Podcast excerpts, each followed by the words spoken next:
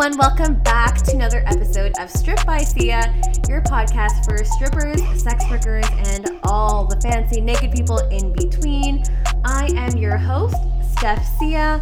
I am a digital content creator, so I do have an OnlyFans. I also make custom content, all that fun kind of stuff. I'm also a stripper based here in Vancouver, Canada. And I was also a former sugar baby once upon a time, many, many, many, many years ago. And that's just a little bit about me. I apologize for the morning voice. It is 7:30 a.m. at the time of recording. because as you'll soon find out, our guest that we have on today is actually calling in all the way from the UK. So there's a bit of a time difference there. It's I believe the afternoon, 3:30 p.m. over there. So of course I had to accommodate. So I just want to say uh, thank you to Saya, a um, a fellow listener here who was the inspiration for the show and who had requested some of these topics. Uh, today's episode is going to be going into, um, you know, how to be anonymous. Um, is it possible to be anonymous in terms of payment methods, cash apps, etc., and how to protect yourself that way? And we're that's kind of like the inspiration for, I guess, the beginning of the episode. And then we're going to go deeper into cryptocurrency.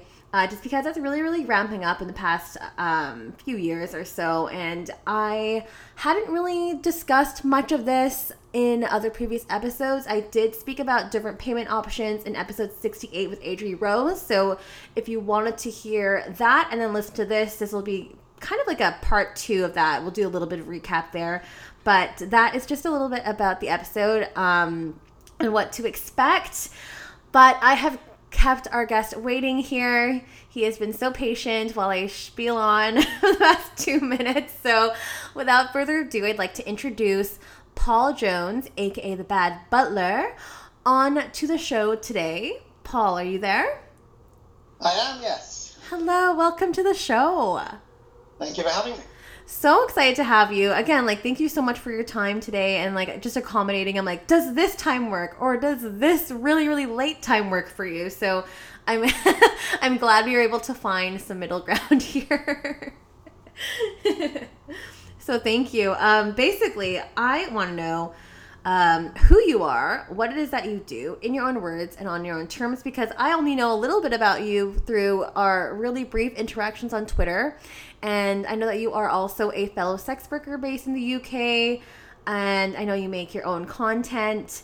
And that's all I really know about you. And we'll also get into some of the other things and services you offer later on the show. But I want to give you the opportunity to speak about yourself, your your line of work, um, and your specialties. So feel free to go ahead. Ah, right. Um, history. I was uh, a young man enjoying swinging, meeting couples who wanted an extra bloke. Yes. One day, somebody asked if they could video. I said, yeah, sure. And, oh, this I like. This I need to do more of. uh, now, that was when it was illegal in my country. Okay, okay. Um, so there I was, the bloke trying to get into me. Um, managed to touch base with some producers. Mm-hmm. Got the response you would still get today. Okay and was asked to, well, find somebody new and we'll give you a shot. Oh. And they gave me a shot, and then they told me that was actually the brush off. Nobody finds somebody new, but hey ho. that was me into the industry as a performer. Wow which I thoroughly enjoyed. Now, it's always been a part time gig for me mm-hmm. because I have never been six foot tall and I have never knowingly owned a six pack. I was fit, I never had a six pack. um, and so, you say, started off as a performer, then got into production after after it all became legitimate. Mm-hmm. Um, made some series for one of the adult channels over here. Then the troops came along and ate up everybody's income. Oh no oh no. Um, I put together a site called Adult Industry Resources. Right. Which is why my Twitter handle is Paul Jones Air. Yes. Um, which I launched in 2006 and ran till 2018. And it was effectively a networking site for the UK adult industry. Oh, cool. and it did its job, but then a combination of the AVS plans, GDPR, and social media basically meant I either needed to redo it with completely new technology Mm-hmm. or take it down. So Mm. I redid it, but people, it didn't get the traction. So I thought, fine, you know, everyone's on Twitter and social media and relying on it, even though that's bloody dangerous in this game. Yes, it is. Necessarily physically, but you know, you don't own those people. The mm-hmm. company does, mm-hmm. and you can get booted. Yes, absolutely. Um, however, the the ability to design websites has come on with leaps and bounds because I was always quite good at the back office, but I was mm. never a, a pretty, pretty designer. Okay. But now things have moved on, and I've put together a package for doing websites for people in the industry. Mm-hmm. And we don't have to care about SESTA FOSTA. Yeah, you don't have to over there, which is awesome. I mean, I'm here in Canada, but we have some similar draconian type laws as well. So, which is really, really frustrating to work around. So, Yeah. Mm-hmm. So if, if I do your website, you're responsible for what goes on it. right. and to comply obviously with your local laws. But you know, if the government, if the American government writes to me and say, "Oh, we're terribly upset about this," it's like, yeah, you and whose army? Okay, but I don't think it could yours. Uh, you know, I don't have to care. I have got a European hosting some company, which is fine with escorting because it's legal here, it's legal there. right. So you know, that side of things we don't need to worry about. Which is awesome. So that's good. Yeah, for Uh, sure.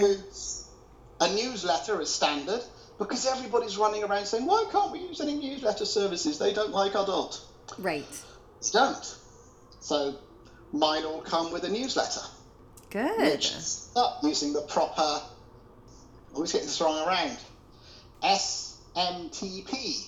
Mm-hmm. which Right. So your domain is verified so that Google doesn't think this is some adult spam, Right.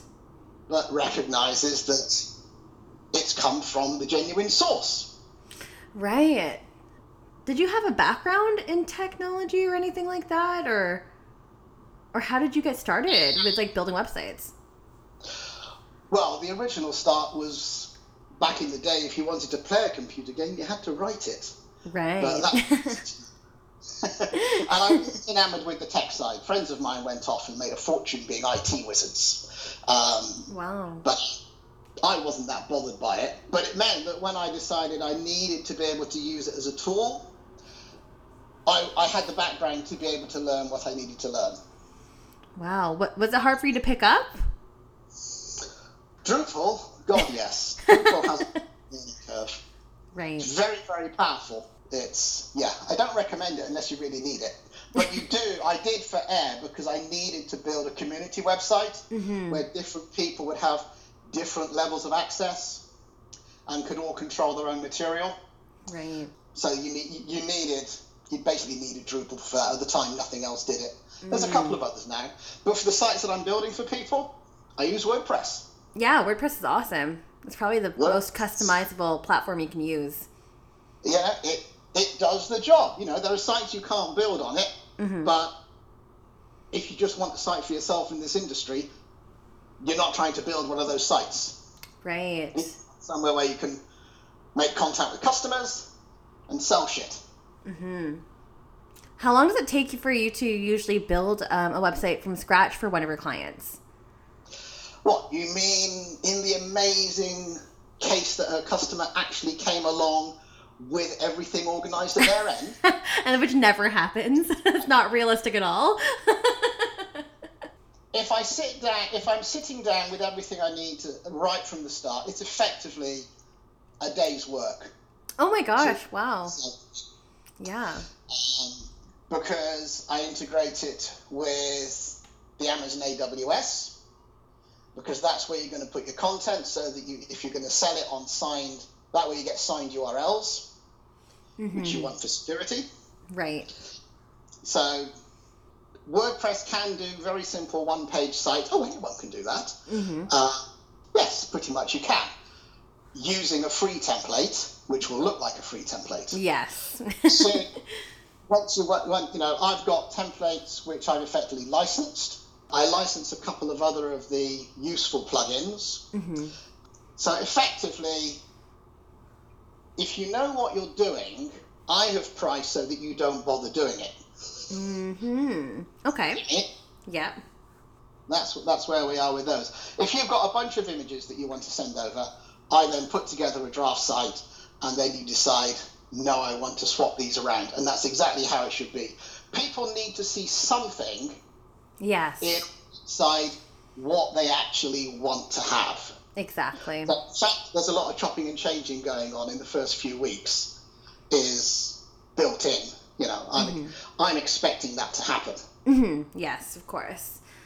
So in reality, it two to three weeks after me putting up the first site, most people are then happy with what they've got, or happy enough, but now they know what particular images they want to get, hmm tidy things up. Yeah. You know, if if for example you're a full service sex worker and you've got a range of images in various different clothings, hmm but then you decide, you know, what I'd really like is a sort of consistent red tone flowing through the site, you know, like a high end brand. Yeah. We don't have colours, it's like we're going for one colour, but we'll have different clothes, different dresses, different lingerie. hmm Once your site's up, you think, that's what I want to do, then you can get that over the course of your next few shoots. Yeah. Totally. shoot for what you're trying to do. But you don't need to start with that. You know, you could start with what you've got. Yeah. And then change it later. Customers don't actually care anywhere near as much about your website as you do. but having a good website is super key, especially like for any type of sex work, but especially for full service. Like visuals are so so so powerful. So it, it, it needs to, it should look like a good quality site. yes, But once it looks like a good quality site, your customer is looking at you and thinking, she looks good, it's a nicely done site, I'm going to give her a call. Yeah. You might have your artistic reddish flavour throughout, but you're, it's, it's not necessary. that's for you. It's not necessarily going to bring you more business. no.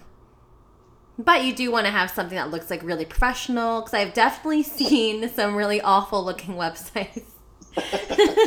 they exist out there, right. unfortunately. What I'm saying is, don't be, don't let being too precious about your site design stop you getting a decent site to be going on with. hmm Get it up there, have a bit of a think, and over the next two or three months, yes, get the photos that you want to use instead. Yeah, yeah. Don't let it stop you having the site to start with. Are you also then like maintaining their website too, or are they able to like are your clients able to go ahead and change and make changes on their end without My you? clients have full access to the whole cPanel and the whole administration system. Oh, good. I tell them that there are certain things they should learn how to do, adding new products, controlling pricing. Yes. I will get the ball rolling on that, but if I'm going to start spending hours a month doing it for you, then I have to look at some pricing issues. Absolutely. Yeah. Because But you, you really, that's something you want to control. Other things, things that you know that involve much less frequent changes, yeah, you know, I'll I'll go in and do that for you. That's that's not much. gotcha. But you have full cPanel control. If you decided at the end of the day you didn't like my site and you wanted to get a different web designer in, you can. Mm-hmm. And if we're moving to a pure hosting basis, we'll probably have a little conversation. Yeah. Once you get to that point, if they get to that point. You know, the my my view is that most of the people I build sites for will keep them running for a reasonable period of time. Mm-hmm. and you know as things progress and new styles come into fashion things will slowly evolve but Totally. i'm not going to tie you down No, no, no. Are are most of your clients based in Europe and the UK? Then? Uh, yes, at the moment, because this is this is basically relatively new for me. Okay. So my clients are people I know, yeah. and you know you can you can see the little portfolio on uh, badbutlerxxx.com. Yeah, perfect. Well, maybe we'll get some listeners from this side of the pond to become new clients of yours. So, fingers crossed. Work for you know some some Americans and Canadians, you know, mainly because of the whole SESTA FOSTA thing. Mm-hmm. Yeah, which is like a big hurdle to kind of try to cross because, as you know, there's just so many limitations, so many restrictions, so many things that we can't do over here, which makes it incredibly hard to say advertise or just any basic marketing can be really, really tricky. Well, I started when this was illegal. Like going back to um, what was it called the Adult Industry Resources website that you made um, a long time ago. Are you ever considering like bringing that back, or is that going to be like permanently done? well, I've got another project which is called Natterish.com. Yes. Tell us about that. Actually, Americans have yeah, Americans Canadians don't have the word natter. No. What is what does that mean? it's an English word for chat. Oh, okay, okay. So, you know, it's it's basically almost the same as managing to get hold of the domain chattish.com. Gotcha. Uh, so everyone in England knows what natterish would be, but I discuss people don't. Uh, which is probably why it was available for me to buy. Yes. Um, what is this project Nat- about? Natterish.com is it's a work. It's currently in hiatus. Okay. Um, it's it's me working at the limit of my technical expertise, Mm-hmm. and in order to progress on it, I have got to sit down and really be able to focus on that. Mm. Due to some things going on in my real life, I've basically parked it. Okay. But I would, I would hope to pick it up in another two or three months, and I would strongly recommend anybody in this English industry should join. Effectively, it's designed to be a sort of social network for people in our industry. Oh, cool. What I'm doing is design. You know how all the social networks want you to stay on their systems? Yes. Yeah? Yes. I don't. My system is the, the way I've built it. Basically, if you contact somebody, they end up getting an email. mm-hmm. All the discussion is then within the email, because I do not want to be having vast amounts of text data discussing everything that goes on in this industry. Mm-hmm. Right. You know, because hacking is a thing. Yes. everybody is going to get hacked. It's not matter. It's just a matter of time. You've seen the organisations that get hacked. You have got to assume that everything is hackable. So what I'm doing with Nature is saying, right, you put up your public information. Although everyone has to be a member in order to read it, Mm-hmm. everything that you write, you have to be comfortable being public. Um, fans can join, Mm-hmm. and don't create a profile. They just decide to follow people. Okay. But the idea is it's it's it's, it's a way to bring it's I view it mainly it's a good idea to have as a backup. So down the line, people will do most of their social media on the Twitter, etc. Mm-hmm. Make sure your followers join Natterish and follow you on Natterish because that's your backup. If you've got a website with a newsletter, get your followers to subscribe to your newsletter. Of course. Yep. You get booted at 20,000 followers. Right. And that that happens so often though, like just people getting deplatformed. Mm-hmm. And um, a lot of the time, it's because Twitter changes the rules and then boots people for not following the new rules that they hadn't noticed had happened. Right. When Yeah. Twitter started, you could have fully nude header pictures and profiles. And that has changed. So that changed quite a while ago, yes. but even fairly recently, nude was okay as long as no genitals were visible. Mm. Now, lingerie can get you into trouble. That's awful. Because before Twitter used to be like the platform, it was very free. you know, you had free agency to post whatever you want. But now I feel like other competing platforms like Instagram and Facebook and stuff like that, like really restrict um, what you can and cannot post. And there's just so much censorship. Well, again, I mean, I'm very much, having run a platform, albeit one with only a few thousand members, mm-hmm. um, trust me, you very, very quickly develop a zero length fuse for people who break your rules. Right, right. uh, and Facebook, Facebook set up as a 13 plus platform. 13 plus. Okay. 13 years old and upwards. Gotcha. Okay. Yes. that was that was face that was Facebook's. This is who we're for. Mm-hmm. So, no one should be terribly surprised that they don't like us. Mm-hmm. Um, Insta, I don't. I've never. I've never been on Insta. I had a look on that. Insta just didn't. It, it wasn't for me. Yeah. So it's not something I've looked at seriously. Yeah. But again, since they got, I don't know what they were like originally, but once they've been owned by Facebook, Facebook rules are going to apply. Exactly. Exactly. Have you, you know, people talk, oh, I'm getting booted off Insta for showing a nipple. Mm-hmm. No. You're getting booted off Insta because a Google search will get a 14 year old from your Insta profile to your porn work.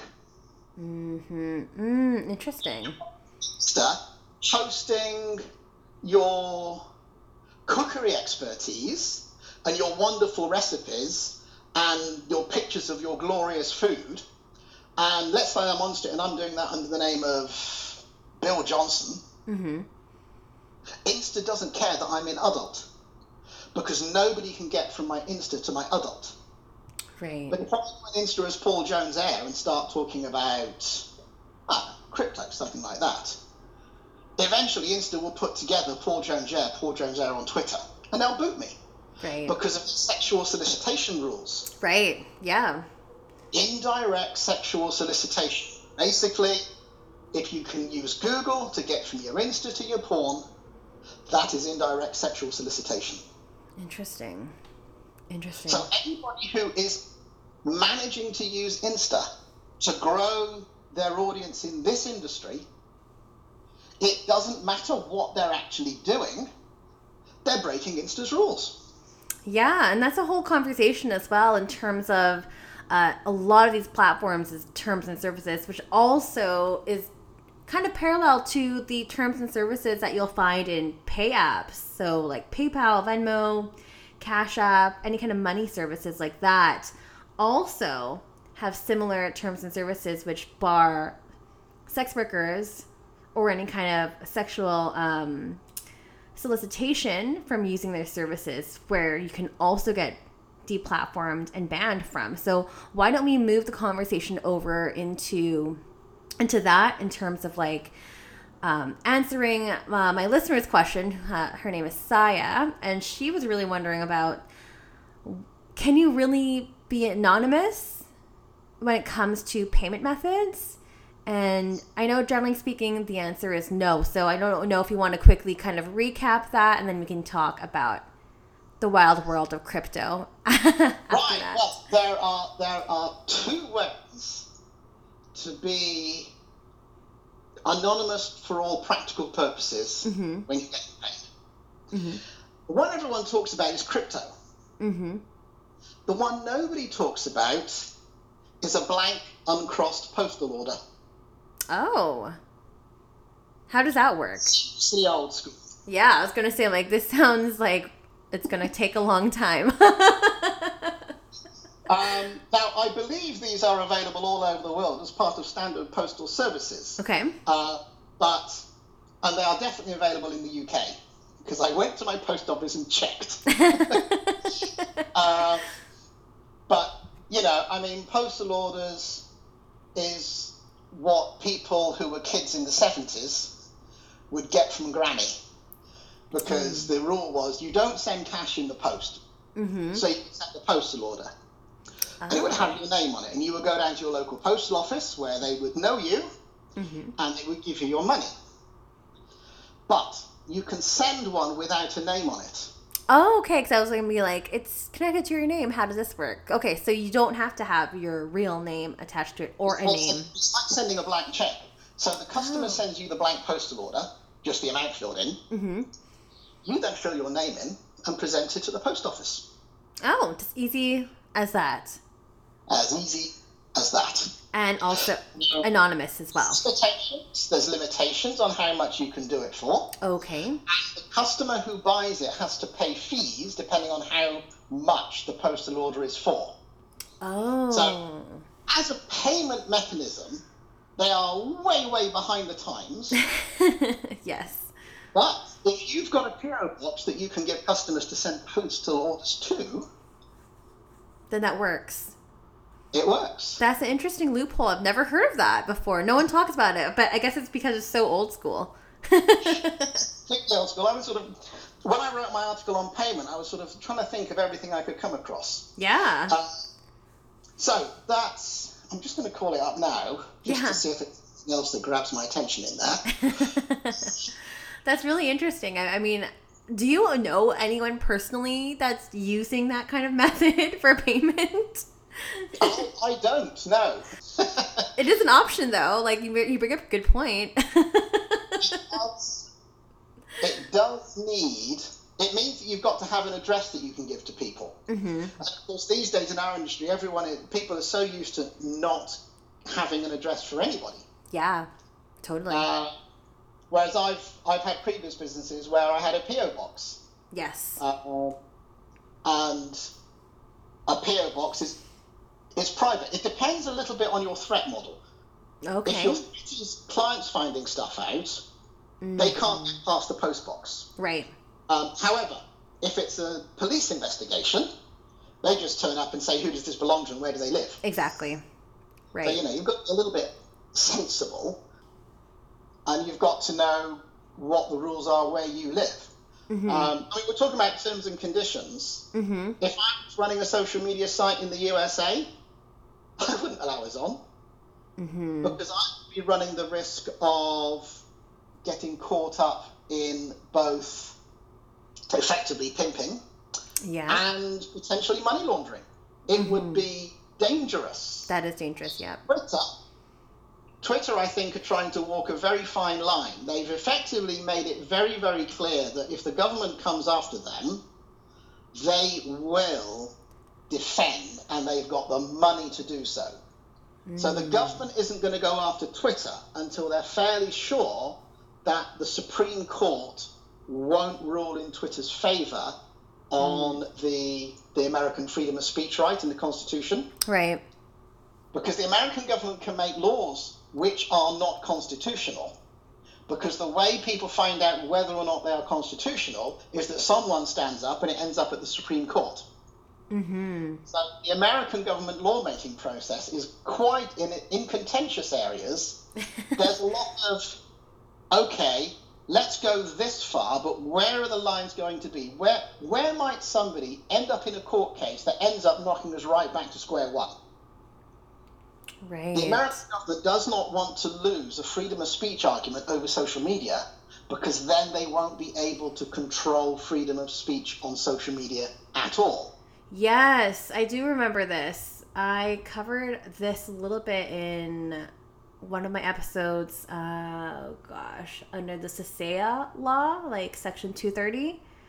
I can't remember who. I can't remember the name of my guest right now, but yeah. It's the social medias don't want to get altered, Mhm. and it's the one that the Republican Democrats really want to alter. Right, right, right, totally. Okay, let's go back to So, pay apps. Yeah, like just a quick recap because we have done an episode on this already, but just to kind of um, answer the question, like again, can this be anonymous or what pay apps are deemed as safe for sex workers? Uh, Western Union can be used for a cash pickup. Mm-hmm. Yep. Yep. Uh, it doesn't have to be the person who picks it up doesn't have to be you, but it does have to be named. So, Right. Yes, but no, I think. Right. If you're in America, there's a company called Banq.com. B A N Q. Okay. com. Now, they've told me that they are effectively an online banking stroke cash app type thing. Okay. They are adult industry friendly. Okay. But that's just, I have done no more in that because I can't. Yeah. Yeah. Definitely, if, if, if you're in America and you're listening to this, banq.com and see if they're all that they claim to be. Perfect. Yeah, we got a lot of American listeners here on the show as well, so good to Um, know. Canada, I ended up talking to somebody, and you've got a thing called Interac e Transfer. Yep, e-transfers are are awesome, but it also is directly linked to your bank account, which obviously is also connected to your name as well. But if the if you just use an email, What, what what I wasn't clear, Mhm. no, you can ask, because I've got no idea how they like us, no idea what info is shared with the sender. So the se- does the sender need to know your name? it's whatever name is connected to your bank account. So basically, you'll have an email that's associated with your bank account, and sometimes I'm pretty sure you will get a notification about like your money was successfully deposited into blank in capital letters what your name is on your bank account. So, got to be careful with that. Okay, Yeah. so that's not quite privacy. Yeah. In in the UK, we have personal banking and business banking. Uh, personal accounts have to be in your real name. Right. Business accounts can be what's called a trading as account. So I've got a bank account, Mm-hmm. which my name trading as Air. Mm. So if somebody sends me a transfer, I can tell them to send it to Air with my sort code and account number. And on Oh. their statement, it will only say Air, Air. and you know, that it went to me. It won't say my name. oh, cool. But There you we go. cannot false name account. So Right. maybe it may, maybe in other parts of the world, check out whether there's a difference between a business bank account and a personal bank account. Um, Mhm. Always have multiple bank accounts. You have your real bank account, Yes. one you never want to lose, and then you view all the other ones you set up for collecting money as burners. it's a good strategy. I've also discovered that it's possible to pay off someone's credit card. oh, how do you do that? Like for a client, you mean? Paying like Yes. okay, how how does there- that work? are- uh, and it looks as though all they need is the is the account number of the credit card. oh. Tried this. Okay. When you're doing something for business purposes which is not you're not supposed to do, don't run too many transactions. So, for example, mm-hmm. if if you go away and get a friend to test paying off some of your credit card, and it all looks nice and protected in terms of what information is released, don't have everyone pay like that because the card company will, you know, if you get more, maybe more than half a dozen of a third party paying money off your debit, off your credit card, hmm that's the sort of thing that can raise raise flags. Yeah, that could be a red flag. Red flag. Option and say, all right, I'll ask this guy to do that because I haven't done one for a couple of weeks. You know, spread. Right. Key safety point: spread things out. Spread things out. That Yeah. that also goes for any kind of deposits too. So if um if there's any sex workers listening that are wondering about like if I want to maybe build credit or or also like you know purchase something like a house or a car, having um dispersed payments like deposits going into your account shows a good pattern. So that's also something to keep in mind as well. Just thought of that right now. But Uh, good people using Amazon gift cards. hmm oh yeah, Which like cards, yeah. Um, you can buy gold and silver bullion on Amazon. Can you? Yes, I googled it just yesterday. I bet Amazon sells gold bullion. That's hilarious. I had no idea. And it and it does. However, a little pro tip: unless you can afford to buy ten grams or half an ounce, you end up paying an awful lot of the price for the joy of somebody having turned the gold into bullion, rather than the mm, value of the gold in the bullion. I see.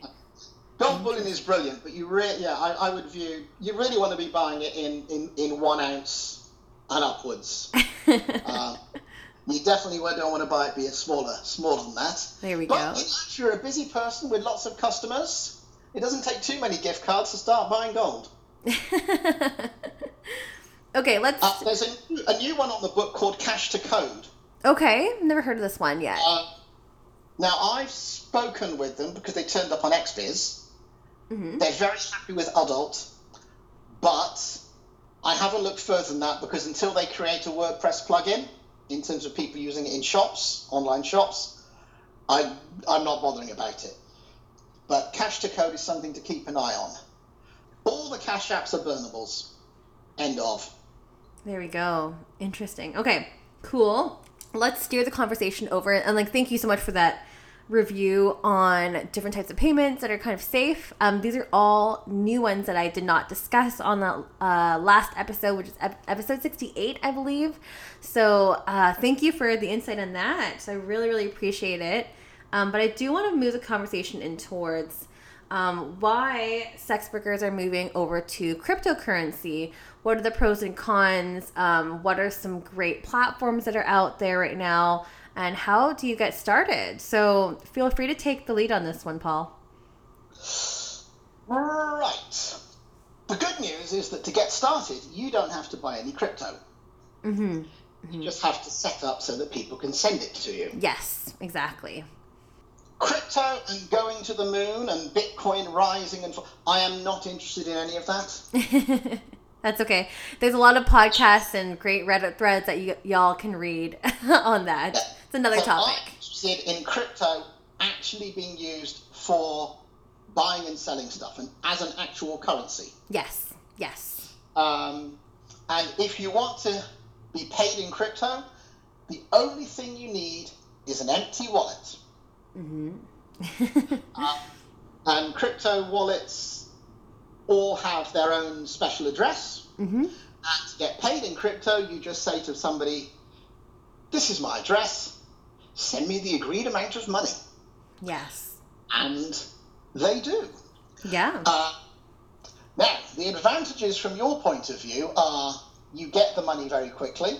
It will, it will, it will pretend it's there almost immediately. Mm-hmm.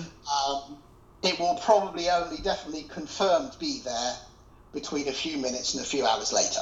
It depends on the network. Oh. But you are not waiting for some platform to deign to send you some money through a banking system. Right. Right. So it's not like PayPal. It's not like Venmo or anything like that. Um, nobody can request a refund. Well, they can, then it's up to you to decide whether or not you think they deserve it. Oh, that's a huge thing because chargebacks and refunds are a huge, huge scam, I would say, that affect all of this. That's the thing. If you've got those bitcoins in your wallet, that's your decision. Mm.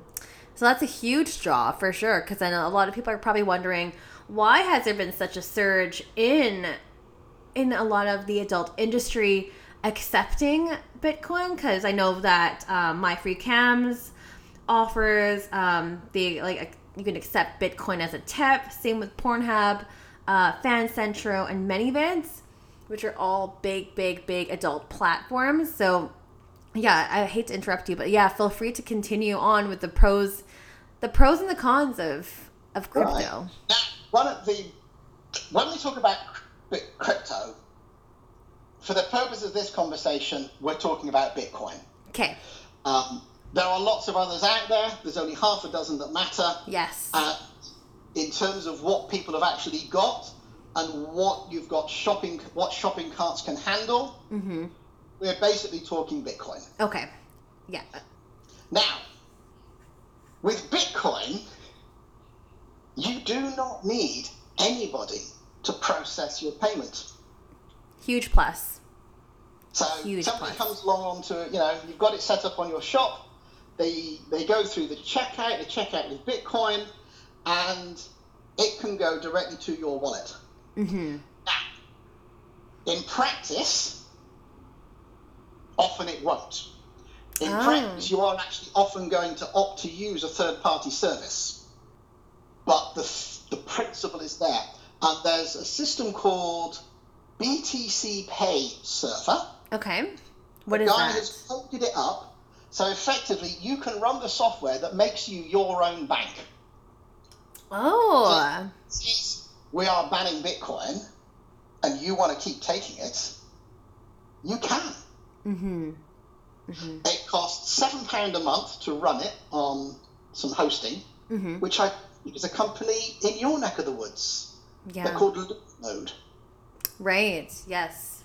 Um, anyway, I do not recommend. I did it. I made it work. I do not recommend it for anybody Okay.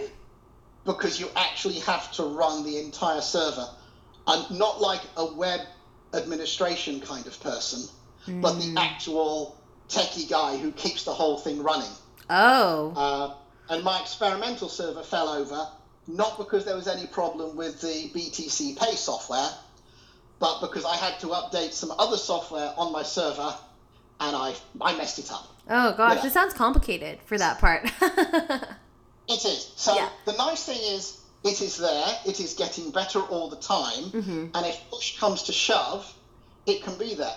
One BTCPay server can support hundreds of shops. wow. So if we get to that stage, there will be people setting these up in nice, quiet jurisdictions on small, privacy-conscious islands. so whatever else happens, if people are willing to pay us in Bitcoin, we can always get paid in Bitcoin. Absolutely. And you you mentioned something really interesting there. So basically, when you're talking about the server that can be created, I'm already seeing like a lot of new platforms being created. And I'm seeing like a lot of adult industry related ones. And I think because as you mentioned with like the pros, you know, there's no uh, no chargebacks. Um, fees are really relatively low. I've seen like rates of like 0.5% for like fees. There's no transfer charges for large international payments. Um, for the most part, it's like pretty anonymous as well. So these are all like great things why people want to do that. But I'm also seeing like a lot of these platforms being created, but I'm not sure if all of them are really legitimate. Can you speak a little bit about that? We've seen one specifically other industry platform, which I think is properly done, hmm and that's SpankPay. Yes, I've also heard of SpankPay, and that's the only one that looks legitimate. America, and you want to keep yourself anonymous, I wouldn't use them. Oh. Spank can process for people all over the world, hmm but as soon as you want your money, if you are not an American, they have to complete American tax forms for you. Oh, uh, it's because it's based in America? Is that why? That's because they're based in America. They're operating Oh. under American rules, and the American rules require them to collect information from their foreign customers and supply it to the American government. Oh, interesting. If the American government decides to link that with their border controls, Mm. I see, I see where you're coming from. so I think if I was in America, I would be pretty gung ho on SpankPay. Right. As for people who aren't in America, I'm less so. Yes, yes. You make a good. That's a really, really good point too. It depends on where it's based out of. So that's really interesting. I mean, as I said earlier, there's a lot of American listeners that are uh, listening to the show too that might be interested in this.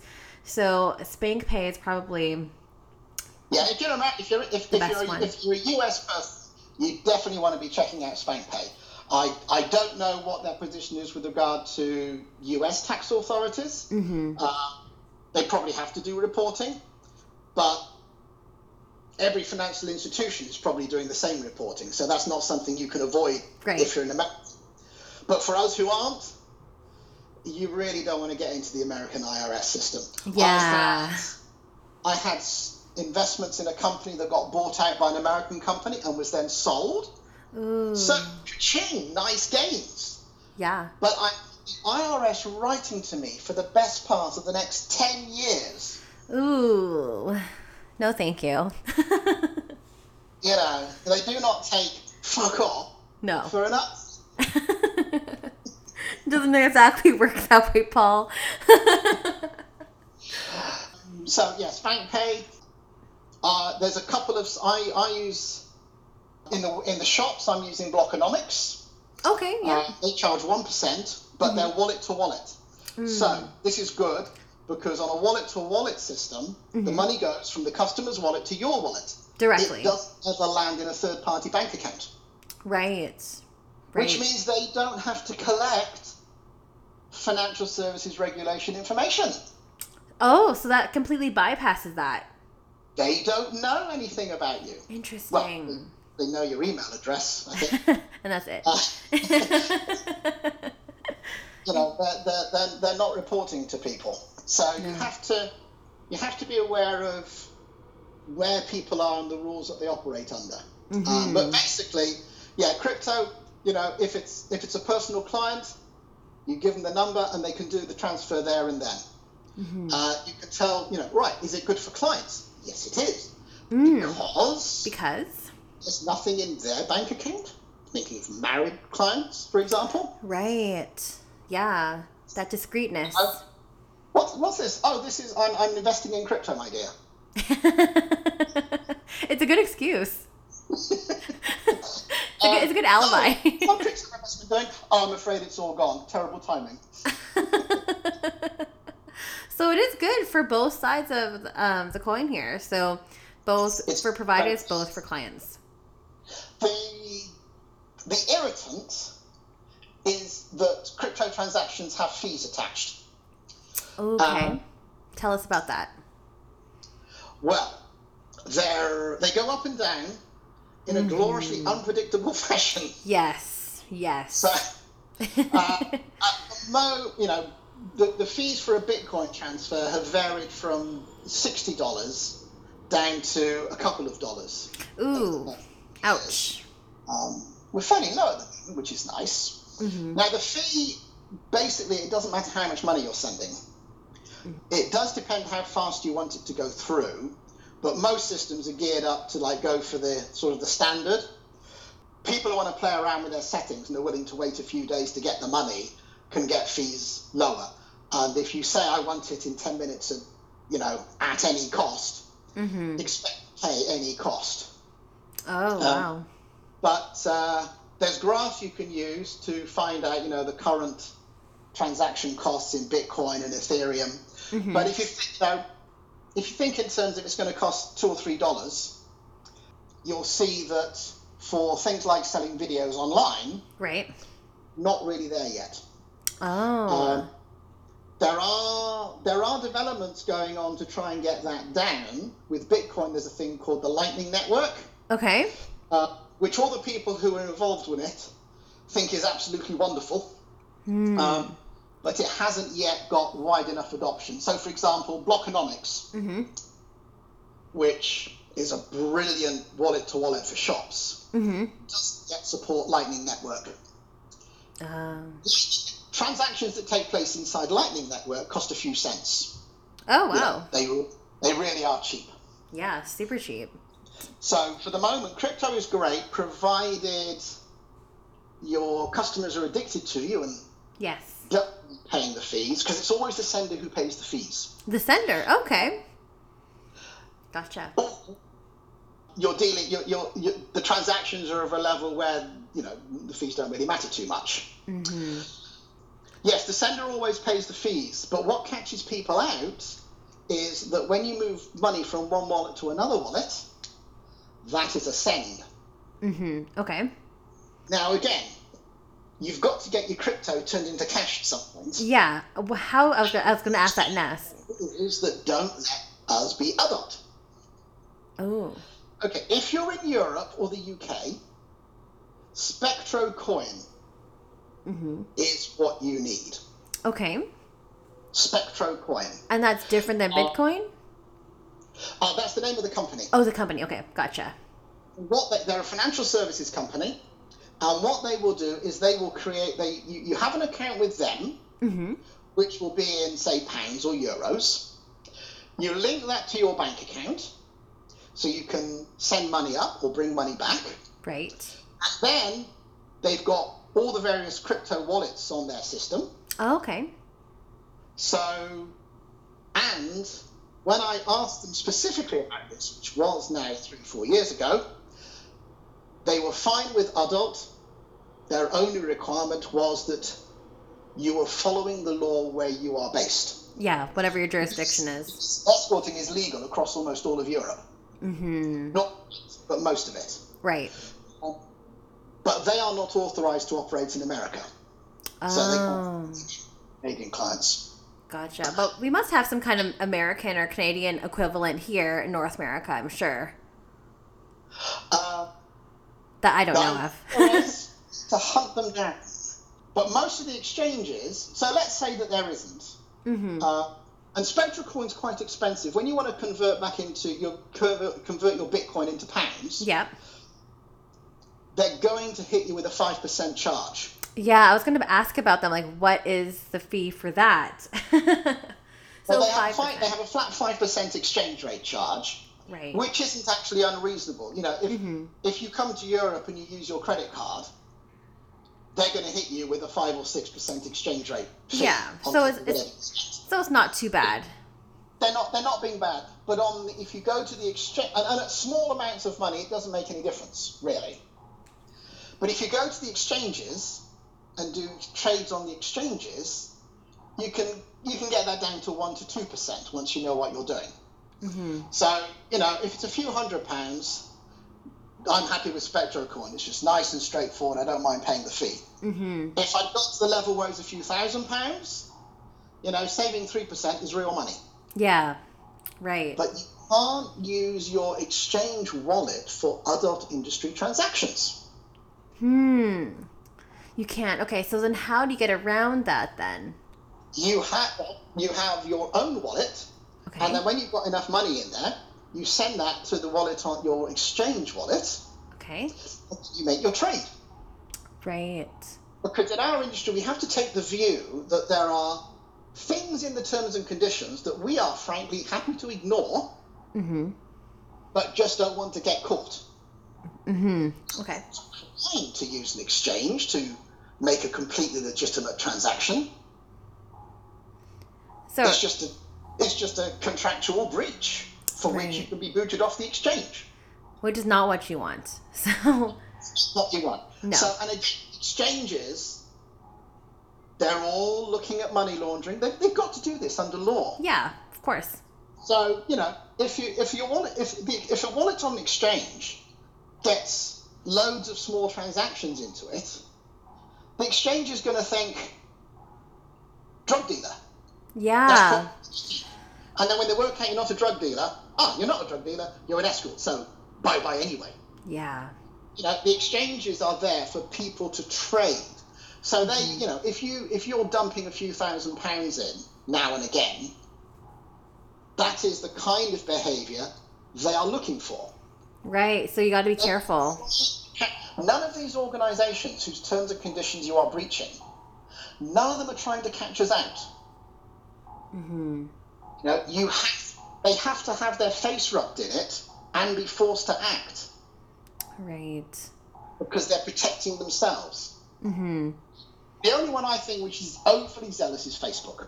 Yeah. Yes. PayPal doesn't have a problem with us as such. They started in adult. Mm-hmm. They just don't think it's good for their business. So when companies that don't think we are good for their business notice us, they have to check you out. It's like being drunk in a pub. Yeah. You be drunk as a skunk in a bar. It's when you kick off that you get thrown out. Mm-hmm. When you draw attention to yourself. Yeah. So effectively, when you want to get your Bitcoin into cash, you're going to send it from your personal wallet to your exchange wallet and then make the exchange. So you're going to have two sets of charges. Gotcha. And you have to be So- okay with that. Yeah. So in practice, you know, you know, if you start, oh, I've got 20 quid in my wallet, I'm going to send it no, no, no, no, no. You know, when you've got a few hundred dollars in there, Yeah. oh, okay, let's, let, let's pull it out now. Right. 50 cents. This is a bigger conversation than I thought. this is great though. This is all like really great information for anyone that's wanting to get into crypto as a payment method, as a safer payment method for us because as I said, you could be pseudo anonymous with using crypto as a major payment method. Again, no chargebacks, no transfer fees, etc but it sounds pretty good. I just feel like I'm not well equipped enough in knowledge to take the plunge just yet, but I know that some listeners definitely are. interested in investing. So When I finally got finished off getting my own website set up, which was Bad Butler, yes, I sorted out to do the crypto and I was going to do some test transactions just to make sure that everything hung together. yeah, totally. And I was like, those numbers don't make any sense. Mm. Oh, bloody hell! Someone's bought my bundle. First transaction, on the very first day that anybody could have got into it, I sold the my big bundle of filth. it just turned up. And um, yeah, so that was nice. hmm So there are people out there with it. If people want more, there's a lot of articles about this on, on the website if you just go to industry articles. So, Yes. you know, then people can see more info. Absolutely. There's tons of articles out there, and it's also like a lot of Reddit threads that are out there. There's a lot of information, podcasts, things on YouTube that you can read up. On badbutlerxxx.com, I've actually got articles about a lot of this stuff specifically for our industry's point of view. Perfect. Yeah, we'll definitely point people over to your website at the very end of the show, absolutely. But there are just a couple questions that came in from the audience as well that hopefully we can address. I think we we might have addressed most of it during our conversation since you were so thorough at answering everything, which has been awesome. so I know that we answered this earlier, but if there's anything else you wanted to add, you can. But basically, this person is asking, what do you need to start trading? To start trading, trading in Bitcoin, Yes. You need to be a complete and utter gambler. Mm. I first tried to get my Bitcoin before the Mt. Gox fiasco. Okay. Blockchain then was about six gig, so we're talking 2012, 2013. hmm I wanted to play with it. I couldn't because back then you had to have your own wallet had to be a full node, which meant that it had to sync with the blockchain, which because I was on a slow computer connection, Mm. it so after three days of it failing to sync, Oh no. uh, killed it. And I ah. looked, and there was a place called Mt. Gox, which was an exchange, and you could have a wallet on there. And I thought, no, because that doesn't have proper security. hmm It could be hacked. And a few months later, they were. Yeah, exactly. So you need to have like a strong internet connection if you want to be able to be successful in this. You did them. The point is, if if you are asking where you need to start trading Bitcoin, you do not have the trading background to be doing anything other than taking wild guesses. hmm So there's a lot of people who lose a shed load of money Yeah. trying to gamble on Bitcoin. The only time I tried to take a big punt was a couple of years ago. Bitcoin had risen to about twenty thousand dollars, Wow. and I was like, "No, this is bonkers." Yeah. I, I went around trying to get a put option, and um, everybody I phoned said, "Yeah, no," because yeah. they all understood that a crash was coming. So no, they were not going to give me the ability to sell at eighteen thousand dollars something which was only going to cost me eight thousand dollars to buy in a month's time. Mm. Yeah. Trade, you know, if if you're used to trading stocks and shares, yeah, have a, have some put some fun money into crypto if you want to. Totally. But if you don't have that experience, Please don't. it's a whole different level of risk. Yeah, it's a huge risk, and there are I, I don't have any knowledge to provide anyone with that because I don't do that. But there are tons of podcasts and resources I can point anyone to if anyone um, needs some help with that. I have some great resources for that if need be. Yes, there, there are plenty of people out there who will tell you how they think you ought to trade Bitcoin. totally. okay, so back to the question. So, cryptocurrency is it safe? What are the general risks involved? It's very safe in that what is in your wallet, you own that lock, stock, and barrel. Mm-hmm. So, you know, it can't be taken from you unless, if it's in your wallet, it can't be taken from you unless you are careless. Mm-hmm. If it's in somebody else's wallet, like on an exchange, you are subject to their security. And only a week or two ago, there was an exchange that had what six hundred million dollars ta- stolen. Stolen. What? Oh my gosh. Yes. Wow. The gave it all back. That is not normal thief behavior. A number of exchanges have been hacked over the years, and trust me, in most of those cases, it was gone. Wow. That's wild. it's like if you've got cash in your wallet, that is your money. If you have an account at the bank, you're reliant on the bank not going tits up. mm-hmm. Mm-hmm. Banks are extremely highly regulated, so they tend not to go tits up. Exchanges, there are some very good ones, which I would completely trust. yep. There are ones that I would stay a long way from. Mm-hmm. So, so basically, if you've got, if it's in your wallet, it's all good, and you only have to have it somewhere else for the time that it takes to move it into cash. You know, so if you're gonna, if, if I'm trading it through Spectro, SpectroCoin, bang, I send it to SpectroCoin. It's there for half an hour. I turn it into into fiat, and I pull it straight out. So the whole thing's done in one day. That's awesome. I love SpectroCoin that. Do not sit with my money. Well, not much of it. I love that. Thank you for that. And I guess the last question here is what are the best platforms that you can use? I know you mentioned SpankPay. Are there any other ones that you'd recommend? For crypto, Yeah. To be honest, I the best way to handle crypto is to have your own wallet. I'm gonna I'm gonna name two wallets. I'm gonna name one wallet because I've forgotten the other. Nah, yes, two of them. Right, Sure. Exodus, Mm-hmm. which is a really simple, easy to use wallet. Get that on your computer. You can put wallets on phones. I'm not really a phone person, so I don't usually mess around with apps, as you know. But yeah, so Exodus is a really easy to use wallet.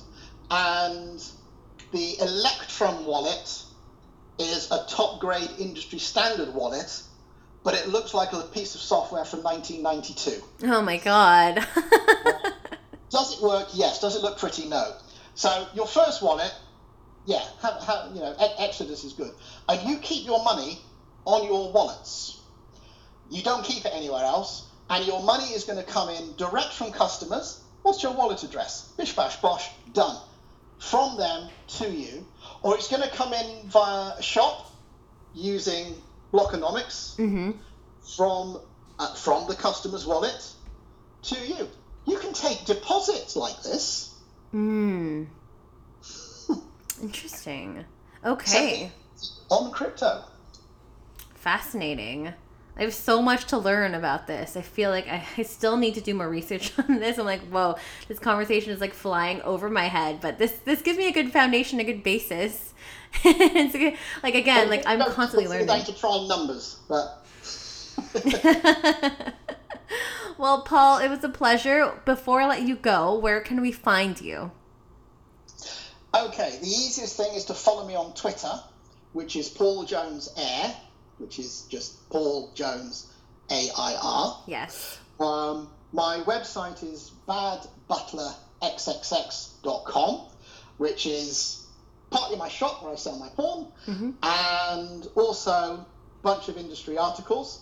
And there's the stuff about the websites that I can build for people, Yes. which are very brilliant and perfectly priced. Yes.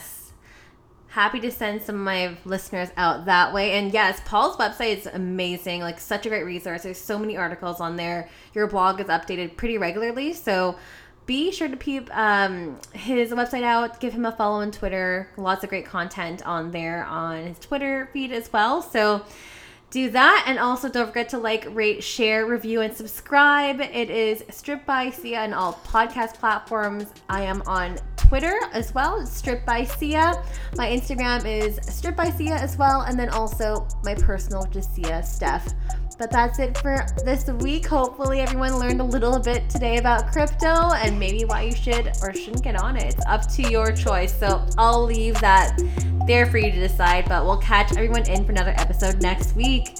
Thanks, Paul.